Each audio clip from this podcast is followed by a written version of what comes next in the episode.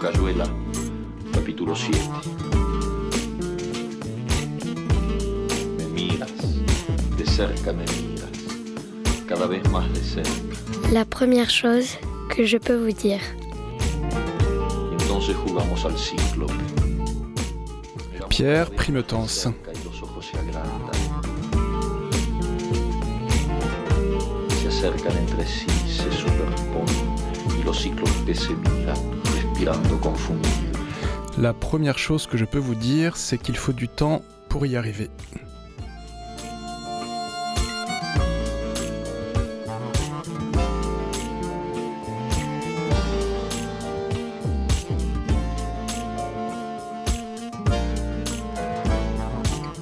Bonjour à toutes et tous, euh, bienvenue pour cette émission. La première chose que je peux vous dire, je suis avec Pierre Primetence. Salut.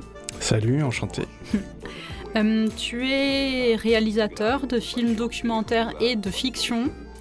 Euh, Il y a eu notamment une trilogie autobiographique qui commence avec un voyage au Portugal en 2000, des vacances à l'île Maurice en 2005 et Contre toi en 2008. Exactement, j'ai commencé à faire du cinéma par des, des films, euh, notamment sur ma famille, et, et ce dernier film euh, pour lequel je suis reçu en résidence euh, clôt, euh, clôt le cycle. Voilà. Ah, une, une quadrilogie alors. C'est devenu une quadrilogie finalement. Alors le, le quatrième film euh, euh, reprend des éléments des trois, des trois précédents. Et, voilà, ce, ce dépôt s'inscrit en, en long métrage.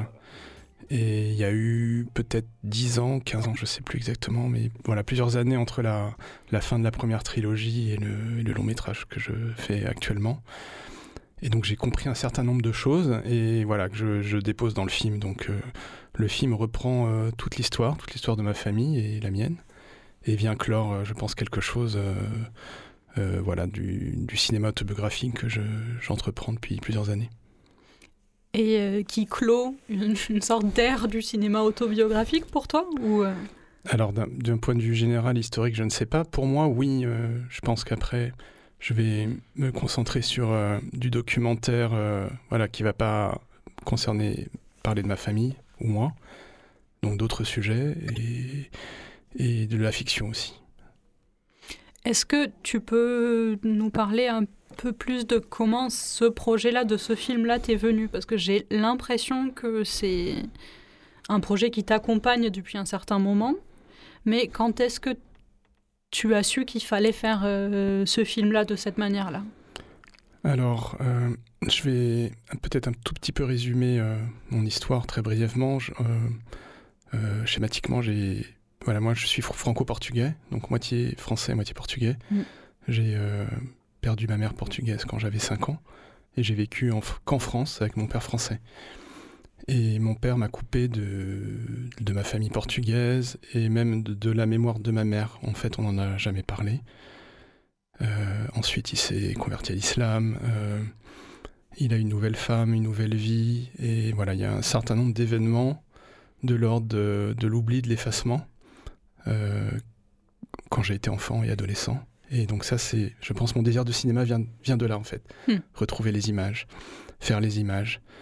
Euh, et donc ce film, euh, il part du, du point de départ que je réalise que j'ai pas d'image, en fait, ni de quasiment pas de moi, enfant, ni de ma mère, pas du tout, et ni de ma famille. Tout a été dé- détruit ou caché, ou, ou les images n'ont pas été simplement faites. Et donc à partir de là, et comprenant euh, plus âgé maintenant, je vais bientôt avoir 50 ans, euh, ayant compris l'histoire et ayant envie de la, raconter, euh, et réalisant que j'ai pas d'image pour la raconter, euh, je décide d'aller voir les images des autres familles, toutes ces familles qui ont filmé, notamment en Super 8, qui ont fait mémoire, qui ont fait trace. Et donc j'ai exploré des fonds régionaux, notamment Aquitaine et Région Centre, pour euh, trouver des images qui allaient s'articuler avec mon récit. Et donc le film, c'est l'histoire de, de ce manque d'images et qui s'articule avec euh, les images des autres familles, ceux qui ont fait, des, qui ont fait mémoire, voilà, schématiquement c'est ça. Et voilà, donc c'est un film sur la mémoire, on va dire. On, pourrait avoir l'impression que ton projet est basé autour d'un paradoxe que tu veux rendre fructueux, qui est que il s'agit d'images d'autres familles, mais qui pourraient avoir un, caractère universel en quelque sorte, dans lesquelles tu dis qu'on se reconnaît dans les images d'autres familles pour raconter ton histoire euh, singulière. Est-ce que c'est un paradoxe ou est-ce que est-ce que tu le résous d'une manière ou d'une autre? C'est-à-dire que soit, par exemple, tu veux raconter ce qui est universel dans ton histoire, ou alors euh, il y a une autre manière de... Alors il y a plusieurs choses. Euh, le film, il est encore en train de se, construire, donc je ne peux pas répondre à toutes les, à toutes les questions, mais je pense que l'histoire, elle est, euh, elle est assez intime, assez spécifique. Il y a des choses très spécifiques qui se passent dans l'histoire qui, parlent, qui ne concernent pas forcément. C'est pas, ça concerne pas tout le monde, mais euh, c'est pas tout le monde qui a pu traverser ce genre d'épreuve ou vivre telle ou telle chose. Par contre, ça m'intéresse d'être assez précis. Donc, l'idée, c'est de rendre compte de ce qui s'est joué, de ce qui s'est passé, de le rendre accessible, de le rendre intelligible. Et les images, effectivement, ça ouvre, ça crée de la porte. Parce que les images sont. C'est vrai que c'est assez, euh, assez simple, assez facile de s'identifier, de se projeter. Quand on voit une mère dans une image, même si c'est pas notre mère, tout à coup c'est notre mère. Si on voit un enfant, c'est nous, tout à coup nous enfants. Il y a une, euh, je sais, une familiarité dans, ces images des familles euh, qui est assez immédiate. Donc en fait, avec le monteur Nicolas Bancillon, euh, qui est à Bordeaux. Notre travail, c'était surtout ça, de, de rendre très euh, spécifique, très détaillé l'histoire intime, et avec l'image d'ouvrir, de, créer des portes, de faire en sorte que le spectateur puisse se projeter, comprendre aussi ce qui se passe, et, aussi, euh, projeter sa propre histoire. Ça, ça, ça commence à marcher dans le film, en fait. Hmm. Et euh, tu, tu, crois que c'est dû à quoi le fait qu'on se reconnaisse dans les images de famille? Parce que émotionnellement, j'arrive euh, à comprendre, je suis assez d'accord, mais je me demande à quoi c'est dû. Est-ce que tu penses qu'il y a des sortes de prototypes ou des scènes euh, qui sont un peu les mêmes dans toutes les familles? Alors, il y a en effet des scènes, des choses qui se répètent, des anniversaires, des Noëls, des, des vacances, des baptêmes, des majorettes, des, des piscines, des... Donc effectivement, il y a plein ou du, ou du comment dire, du, du, du quotidien. Il y a beaucoup de choses de quotidien, mais il y a aussi beaucoup de choses du rituel. Il y a beaucoup, beaucoup de choses euh, du, du, lors du, de rituels qui sont filmés, comme les mariages, etc., hmm. les baptêmes. Donc ça, c'est assez facile. Euh, oui, c'est assez... Je ne sais pas comment l'expliquer, en fait, mais il y a un effet miroir qui est assez immédiat. Alors, ce, qu'on a euh, constaté aussi, c'est que ça marche beaucoup plus avec le Super 8. Alors, je ne saurais vraiment pas comment, pourquoi expliquer ça, mais dans les fonds que j'ai explorés, il y a aussi de la vidéo. C'est-à-dire que les. D'ailleurs, je peux dire une petite chose rapide sur ces deux régions, comme d'autres régions en France qui font ce travail. La région Aquitaine et la région Centre récoltent.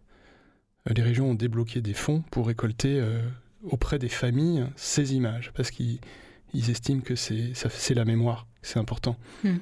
Donc ils démarchent auprès des familles pour demander les cartons des caves, des, greniers, et ils numérisent les images, ils les, ils les classent, ils gardent les éléments, et ils les mettent à disposition parfois d'artistes, donc ce qui, ce qui s'est passé pour moi. Euh, je sais plus, du coup, j'ai fait une petite digression. Euh, oui, donc dans, dans, ces fonds, il y a, des il y a aussi de la vidéo, et la vidéo, ça marche beaucoup moins. Alors ah. c'est très curieux, je... peut-être que c'est l'effet cinétique, euh, l'effet euh, photographique, le grain. Euh, il y a plus le passé, il y a plus la mémoire dans la pellicule, dans, le, dans la matière photo, que dans la vidéo. Et une petite question très concrète, mais les images que tu qu'on va voir dans ton film, est-ce qu'elles seront contemporaines à chaque fois de de ton histoire que tu vas raconter ou est-ce que ça peut être des images d'époques complètement différentes? Alors, on a un peu tout essayé et on s'est rendu compte qu'on pouvait complètement tout mélanger en fait. Et donc c'est des années 30 à années 60-70, disons. Euh, parce que le film, on est vraiment dans la tête de quelqu'un. Euh, on est dans sa, dans sa tête, dans sa construction, dans sa mémoire. Donc on peut tout à fait passer euh, une époque ou une autre époque peuvent venir s'articuler ou illustrer tel et tel et tel tel ou tel autre moment de l'histoire. voilà, ça c'est ça c'est quelque chose qu'on a constaté. Et le passage dans la tête de quelqu'un, justement, ça se fait par une voix off, c'est ça? Tu, Donc tu écris une voix off qu'on va entendre tout en voyant les, les images? Exact. Donc le, en fait, le, le film, c'est véritablement... Euh, enfin, j'avais un texte précédemment, j'avais un peu une idée plus ou moins des images, mais le film, c'est véritablement écrit dans la salle de montage hmm. avec le, le, monteur Nicolas. Euh, c'est-à-dire qu'on a, on a parcouru euh, tous les moments de l'histoire possibles, on a parcouru toutes les images possibles, et après on a fait des connexions. Donc on a gardé que les anecdotes qui venaient s'articuler avec telle et telle image, où, disons, ça fonctionnait. Et après, il a fallu construire l'arc narratif, c'est-à-dire mettre ces anecdotes les unes après les autres. Et voilà, donc en fait, on, travaille par couche, on, par dépôt, je, dirais ça maintenant, les histoires se déposent dans le film. Et y a, je pense que maintenant, y a le film fonctionne depuis pas longtemps, en fait, parce qu'on on est en, en, montage actuellement. Et ça fait il n'y a pas longtemps que tout d'un coup, en le montrant aussi, on s'est rendu compte, enfin en tout cas les retours étaient et le film fonctionne. Il y a un truc un peu hypnotique, euh, il y a un truc un peu curieux. En fait, si on accepte le principe du film, on, rentre. Voilà, je pense que ce sera un film où, où on rentre, où on reste à la porte. Mais en tout cas, ceux qui rentrent, ils font le voyage. Est-ce que le, justement avec ce processus de, de montage, euh, est-ce que ça te fait réinterpréter l'histoire, euh, ton histoire finalement Est-ce que, est que ça t'ouvre des portes d'interprétation toi aussi personnellement? Alors après, il y a l'objet, l'objet film pour les spectateurs, et après il y a ce que je vais brasser. Euh, par ailleurs. Et effectivement, oui, ça continue à travailler, ça continue à avancer mais quelque chose se range, je pense, véritablement euh, avec ce, film, à la fois dans le film et à la fois euh, dans mon existence. Hmm. Ouais, ouais. Euh, là, concrètement, tu es en train de travailler sur quoi à la, à la villa, sur le montage? Alors, en fait, mon, ma résidence à, la, à la villa, pour la Marelle, elle va durer deux mois et vient s'intercaler du temps de montage, en fait, dans ces deux mois. Hmm.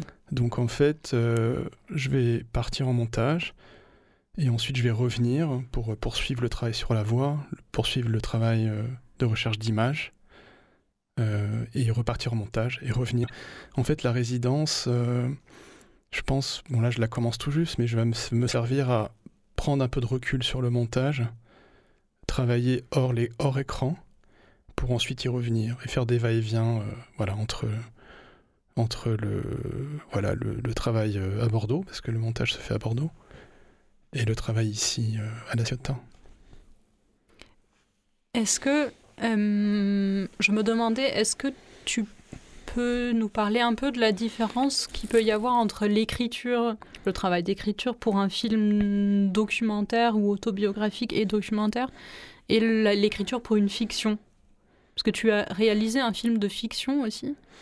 Alors j'ai une amie... Euh, Ou tu as co-réalisé, pardon. Oui, j'ai une amie, euh, Laetitia Michaels, qui, est, qui d'ailleurs coproduit euh, le film, ce film que je fais actuellement, La photo retrouvée, avec sa société Nightlight.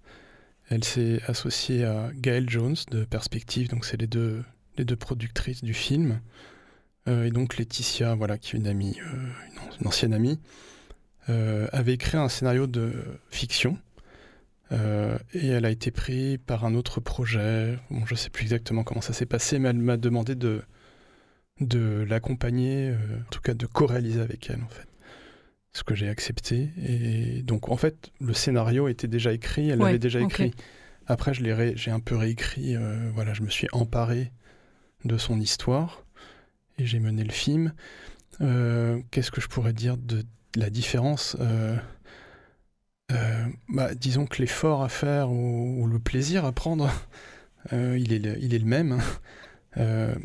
Euh, après, en documentaire, c'est un peu plus, je dirais, j'allais dire artisanal, mais parce qu'on est un petit peu moins, on prend peut-être un peu plus de temps. Il il y a plus, peut-être, il y a une création qui est différente.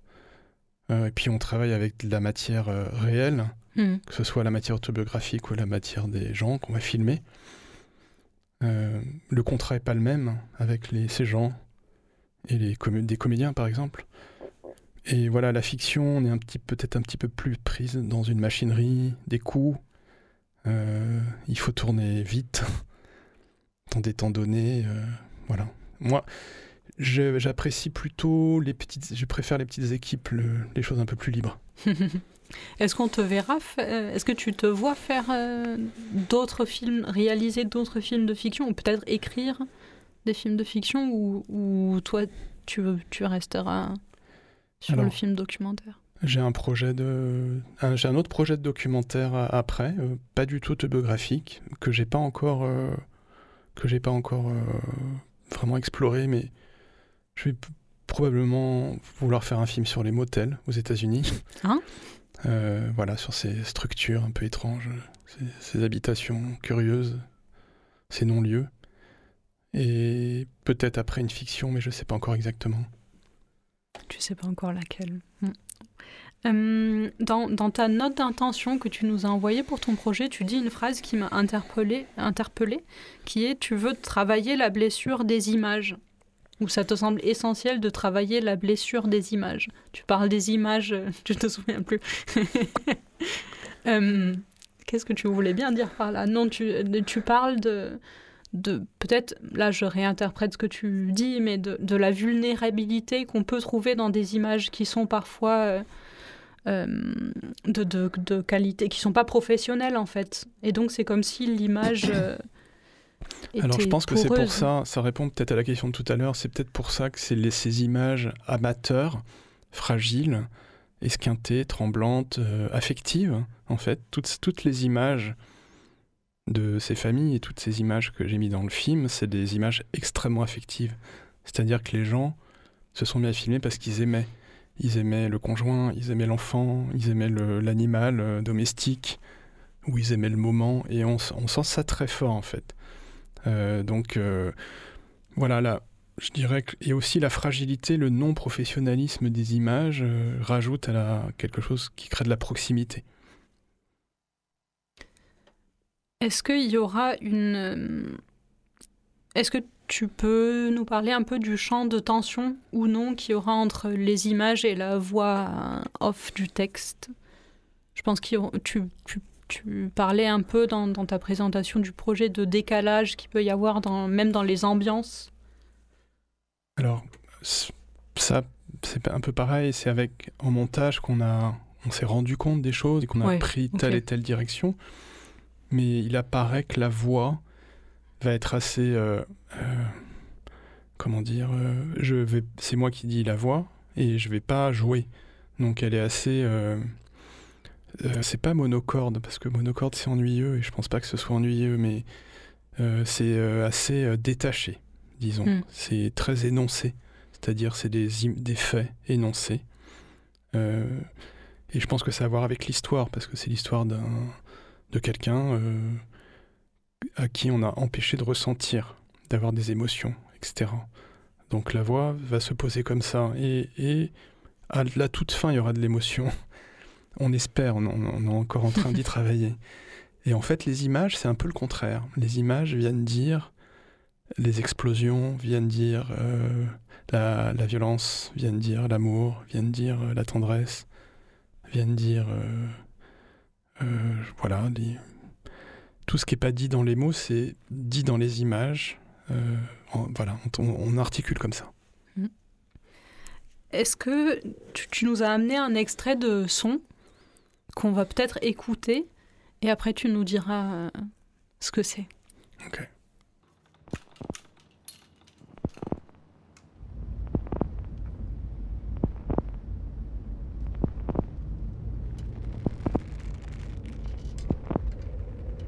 J'ai 5 ans. Mon père nous emmène pour un long voyage.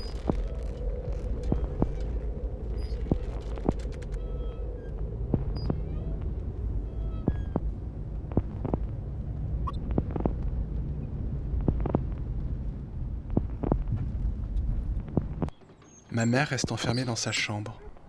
Je dois la laisser se reposer. Je joue avec mon cousin Agostinho. On ne parle pas la même langue. Il m'apprend à tuer les oiseaux avec son lance-pierre. Ici, tout est différent.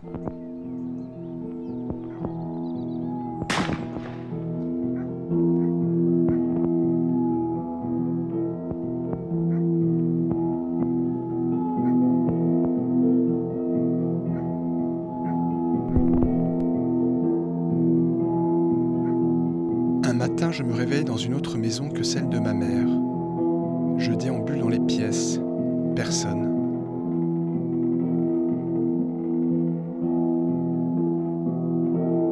Je marche jusqu'à la maison de ma famille. Ma tante Maria m'empêche d'entrer.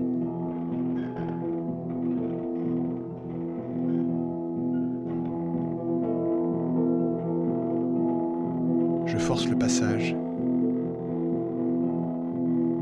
Ma mère est allongée sur le lit, immobile.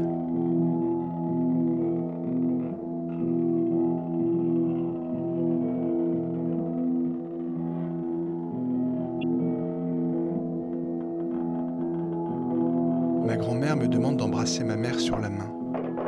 Je l'embrasse sur la joue quand même.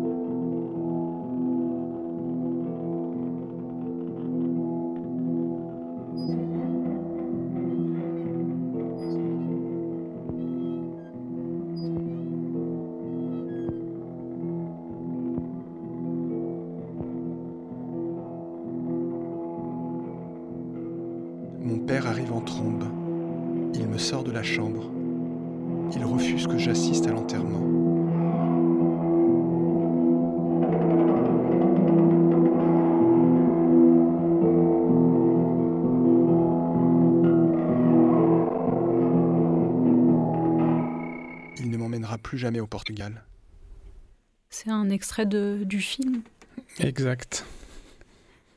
Est-ce que tu peux nous parler un peu des, des, des sons qu'on entend hors la, la voix off? Parce que ça m'a rappelé le fait que dans, ton, dans ta présentation du projet, tu parlais beaucoup de... Enfin, tu parlais en tout cas de, de la récolte aussi d'autres matières sonores. Alors, euh, les sons, euh, oui, ils sont piochés dans les, aussi dans les archives. Euh, donc là, les sons qu'on entend appartiennent pas forcément aux images qu'on voit. C'est probablement pris d'autres images. Hmm. Donc le film est un, voilà, un mélange de, d'images et de sons euh, de sources différentes. Et cette voix voilà, qu'on a entendue. Hmm. Donc là, il y a les sons, mais il y a évidemment des images. je sais pas si le- l'extrait peut juste que s'entendre. Il se regarde aussi. Donc euh, voilà, il faut imaginer que pendant l'extrait, il y a aussi les images, euh, les images euh, dont j'ai parlé tout à l'heure, de ces familles, de, de ces gens en Super 8. Tu, quand tu parles de, de la recherche pour le son, tu parles aussi d'une, et ça j'ai trouvé ça super intéressant, d'une, d'une, du silence, de différentes qualités de silence. Est-ce que tu peux nous parler un peu de ça? Tu parles de différents silences qu'on peut entendre en fait. Oui, enfin, je considère euh, le silence comme un son. D'ailleurs, au cinéma, les silences, euh, et à la radio aussi, d'ailleurs, j'imagine, on est à la radio, euh, le silence, c'est jamais un silence, c'est jamais rien. C'est le son Ouais. d'un silence, en fait. On va faire le son d'un silence, on va enregistrer le silence. Et donc, c'est un son, en fait. Donc, euh, voilà, c'est à considérer comme, euh, comme le reste. Est-ce qu'il y a que- quelles sont les différentes formes de silence qu'on peut avoir? Alors, il y en a plusieurs. Euh, dans le film, on en utilise plusieurs, mais je pourrais pas les décrire. Mais au cinéma, voilà, on, on- il y a les silences des espaces sans individus, il y a les silences, un silence d'un espace où il y aurait des, des gens, ou des gens immobiles. Sur les plateaux, on demande aux gens de tout d'un coup plus rien faire, euh, de s'arrêter de bouger et de parler parce que l'ingénieur du son va enregistrer un silence, il va faire un silence. Hmm. Et en fait, c'est le son de l'espace avec les corps qui sont dedans. Et ça, c'est un, son qui sert ensuite généralement au montage quand on vient de tourner une séquence, euh, parce qu'on va le faire courir tout le, long, de la séquence. Et ça va être le silence de, de la séquence, c'est-à-dire là où les comédiens vont pas parler, c'est ce silence qu'on va entendre. Euh, voilà. Est-ce que on va passer du silence, on va faire une, transition extrêmement abrupte et, euh, et maladroite, mais est-ce qu'en en passant du, du silence au, euh, au, questionnaire de la revue, il n'y a vraiment aucune transition euh, logique, aucune transition, il n'y a aucune manière d'améliorer cette transition, mais il y a des. J'accepte. merci. pour cette, cette émission, c'est le, le, le pendant radio d'une revue en papier qu'on fait à la Marelle pour chacun des résidents et des résidentes, chacune des résidentes, hum, dans lesquelles on pose un certain nombre de questions aux auteurs, euh, autrices, pour, euh, pour euh, apprendre à les connaître un peu. Et donc je vais t'en poser quelques-unes là. Hum, peut-être la première, est-ce que tu as un, auteur euh, fétiche, un auteur qui t'accompagne depuis un certain nombre euh, d'années? Alors au cinéma ou? Ça peut, être un auteur de littérature ou de cinéma ou un réalisateur. Alors j'ai pas d'auteur fétiche, j'ai des œuvres fétiches. Enfin, mmh. c'est pas particulièrement fétiche d'ailleurs, mais plutôt des des films. Euh, euh, quand je suis un peu perdu, je vais les revoir et du coup ça me ça me ça t'oriente, ça me réoriente. Euh, oh, j'allais dire euh, pas de réalisateur, mais c'est faux en fait, parce que du coup tous les films, tous les films que je revois qui me qui me réorientent, comme comme tu as dit, c'est les films de Rossellini, ah. italien, mhm. Stromboli ou Voyage en Italie, Europe 51, tous ces films en fait, voilà me je sais pas par où, mais il me parle particulièrement. Et aussi cette, euh, cette frontière entre documentaire et. Enfin, cette, entre fiction et documentaire, plutôt dans l'autre sens. Euh, comment il utilise le réel pour euh, raconter des histoires. Et puis, c'est la figure d'Ingrid Bergman aussi, la façon dont il filme cette femme. Voilà, tout ça me parle. C'est très étrange, mais j'arrive pas trop à te dire pourquoi, mais Stromboli, ça m'étonne pas du tout. Enfin, c'est-à-dire que quelque chose dans l'atmosphère de ce que tu nous dis m'avait, je pense, rappelé Stromboli sans que j'en sois consciente. Ce qui fait que maintenant que tu le dis, ça me paraît euh, évident. Mais j'arrive pas à expliquer pourquoi. Donc, on va passer à une autre question sur toi qui est est-ce que tu as eu une journée type de travail? Euh, pas vraiment. Euh, plutôt, je dirais, euh, je dirais en ce moment, en montage, c'est assez.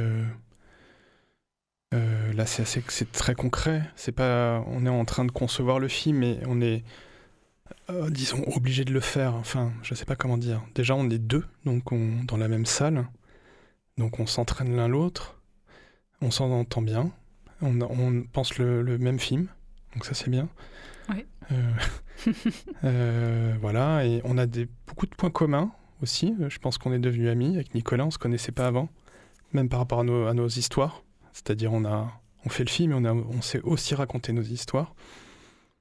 Et voilà, des fois, il y a aussi des désaccords, mais qui sont résolus assez rapidement. Et donc euh, bah là, c'est un peu besogneux, c'est-à-dire euh, tous les jours, euh, horaire de bureau, on se retrouve dans la salle devant les images et devant ma voix pour essayer de faire ce film. Et il est extrêmement investi, extrêmement. il s'investit pas à 100%, il s'investit à 300%. Donc ce qui est bien pour le film, pour moi, pour. Voilà, je pense qu'il prend du plaisir aussi à le faire. Donc voilà, ça, ça serait les journées de travail type en ce moment. Euh, voilà. Peut-être une, dernière question avant qu'on termine. Est-ce que tu avais une, ou est-ce que tu as, parce qu'on ne l'a pas dit, mais c'est le tout début de ta résidence, tu viens d'arriver. Est-ce que tu as une bonne résolution pour ta résidence? En quelque sorte, oui. Enfin, c'est je reviens au montage, mais d'arriver en montage à chaque fois avec vraiment précisément euh, là où on va mener le film et ce qu'on va. Parce qu'on a eu des moments aussi un peu, pas de flottement, mais des moments où on sait pas trop, ça peut être un peu long. Donc utiliser cette résidence pour vraiment mettre noir sur blanc les choses, arriver avec des, un plan et, et après juste euh, faire en fait. Donc euh, oui, oui, ça sera des moments de concentration, de réorganisation, de planification euh, importants. Alors nous, on a hâte de voir ce que ça va donner et on te souhaite une, bonne résidence surtout. J'espère que ce sera fructueux pour toi. Merci beaucoup. et il ne me reste plus qu'à te dire merci d'avoir été là avec moi, avec nous finalement. Et euh, donc à ceux et celles qui nous écoutent, je vous rappelle que la première chose que je peux vous dire est une émission qui passe tous les premiers et troisièmes dimanches du mois sur Radio Grenouille à 10h.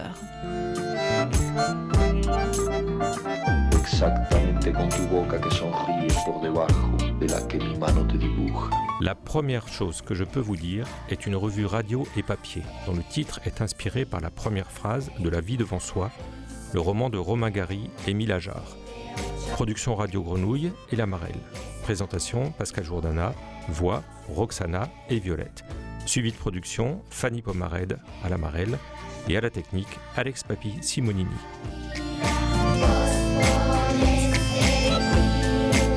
L'Amarelle est une structure hébergée à la friche Belle de Mai qui encourage l'émergence de nouveaux talents littéraires et facilite les échanges entre les écrivains et le public. C'est à la fois un lieu de création, d'accompagnement à la production et de diffusion.